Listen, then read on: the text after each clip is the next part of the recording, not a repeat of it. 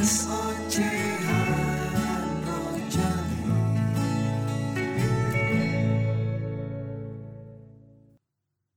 lagi dengan Rojali kali ini. Gimana kabar kalian?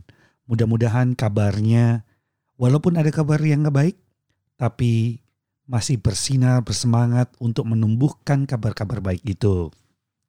Nah, kabar gue gimana? Nggak nanya.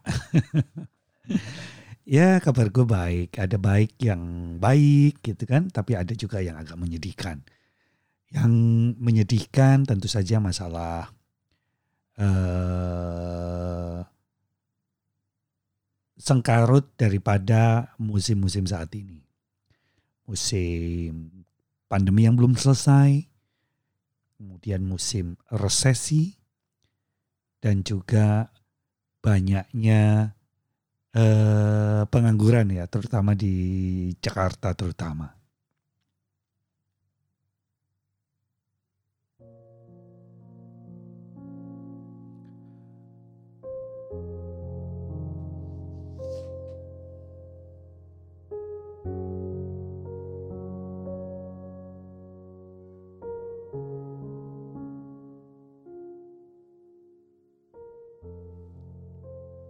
Tapi teman-teman, memang kehidupan memang nggak mudah sejak manusia diusir dari Taman Eden atau dari surganya pada saat itu. Ketika manusia sudah melangkah pada keiblisan, maka kita harus meninggalkan Taman Eden itu atau Taman Firdaus itu. Ya, Demikianlah teman-teman. Memang kita nggak bisa mengelak daripada hal baik dan hal buruk. Itulah paradoks dalam kehidupan. Pernah gue ngomong tentang paradoks ya. Ada siang, ada malam, ada terang, ada hujan, ada sedih, ada suka, ada tangis, ada tawa. Kita menikmati atau tenggelam dalam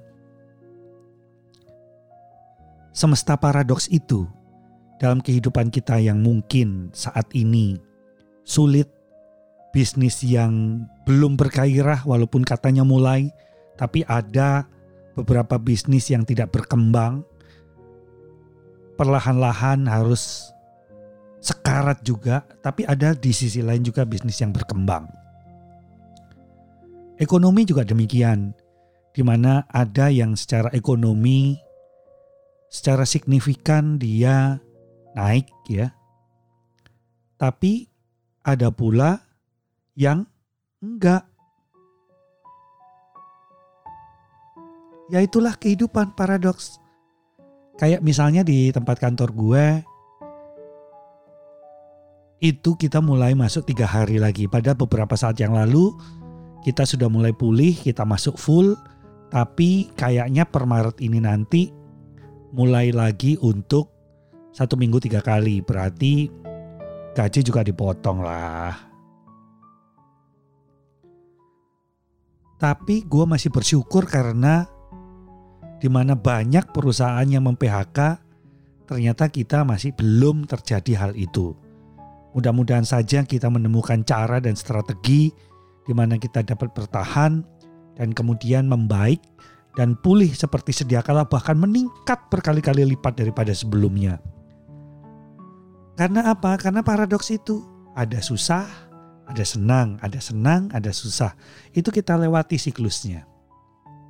Nah, eh, hari ini tadi gue mendengarkan satu hal yang menarik, yaitu di mana Bagaimana seyogyanya kalau kita berhadapan dengan orang yang sudah mengakibatkan kita sedih, mengakibatkan kita terlunta, mengakibatkan kita tersiksa, mengakibatkan kita menjadi menderita. Pada dasarnya kita nggak boleh untuk membenci orangnya sih. Karena bagaimanapun juga orang itu kan ciptaan Tuhan ya. Tapi apa yang dia lakukan itu loh yang tidak kita sukai dan kalau bisa ya kita bawa untuk secara normatif kembali pulih menjadi orang yang baik yang bukan kebaikan itu hanyalah kedok daripada dark side itu sendiri atau sisi hitam. Walaupun tadi dikatakan ada paradoks, orang tidak seharusnya juga me, apa ya? membenarkan kalau orang itu ada baik dan buruknya. Memang demikian. Cuman bagaimana kalau yang buruk itu dipertipis atau diperkecil sehingga kita tidak melakukan tindakan-tindakan seperti berkhianat, menipu, memanipulasi. Itu yang harus kita hindari karena itu musuhnya bukan paradoksnya lagi, tapi yang kita takutnya adalah hukum tabur tuai itu. Nah, semoga teman-teman minggu ini mengalami hal-hal baik. Masih bisakah teman-teman menceritakan hal-hal baik ini? Dari dalam dunia podcast sendiri kalau gue lihat hal baiknya adalah bergairahnya saling sebar pengetahuan, saling bertukar keterampilan, berkolaborasi secara positif satu dengan yang lain. Semoga juga gue ketularan ya, diajak kolaborasi yang positif ya.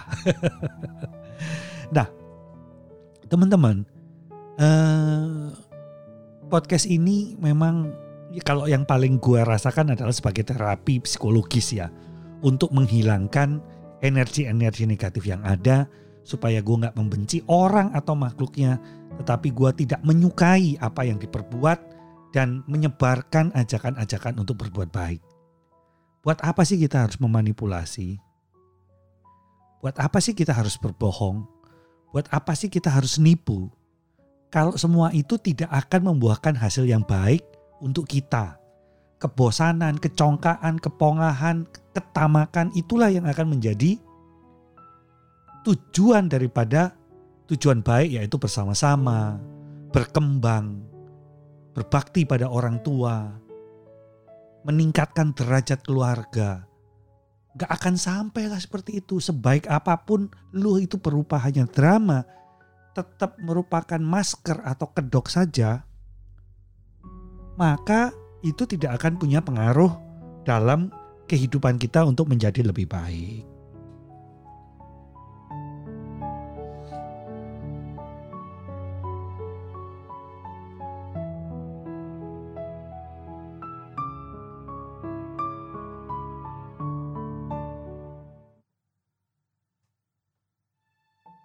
Nah, pada akhir minggu ini gue ingin mengajak dari teman-teman untuk menyadari bahwa paradoks kehidupan ada susah, ada senang, ada senang, ada susah, ada malam, ada ada siang, ada senja, ada pagi. Bahwa tidak berlarut-larut kita tenggelam dan terjebak pada kesulitan. Ya, kesulitan itu ada. Kesulitan itu kita hadapi. Either kita berhasil atau kita menahan atau kita bertahan, kita belum tahu. Tapi setidaknya kita punya harapan.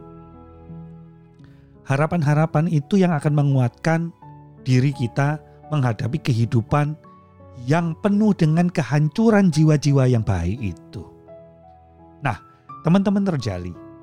Maka kalau boleh sebagai penutup ini gue pengen mengatakan juga mengatakan sebuah quotes yang menarik buatku ya menurut buat gue menurut gue gitu maksud gue sampai sampai gelagapan gue ngomong saking ada ada debar-debar bahagia gue di sini. Quotes itu adalah tidak selamanya malam itu menjadi malam. Tidak selamanya siang itu tetap siang membara panasnya. Nah, gue ngalamin itu. Di balik semua kekecewaan, ternyata gue ketemu dengan seseorang yang menjadi malaikat buat gue. Yang rela untuk melakukan sesuatu demi kepentingan gue, bukan kepentingan duniawi saja, tapi masalah kesehatan, masalah membantu berpikir agar tidak terjebak pada pikiran-pikiran yang kotor. Bahkan dia juga melakukan dengan sepenuh tenaganya agar gue gak kecapean, agar gue gak sakit. Hal itu yang membahagiakan gue. Walaupun ada masalah lain yang masalah itu juga belum selesai. Masalah itu harus dihadapi. Cuman gue optimis karena saat gue menjalani dan masuk ke dalam lingkaran-lingkaran permasalahan itu, gue nggak sendiri. Ada pasangan gue yang berlesung pipit, berkulit bagikan porselin, dan pintar. Itu yang menarik buat gue. Sampai di sini dulu. Salam Rojali.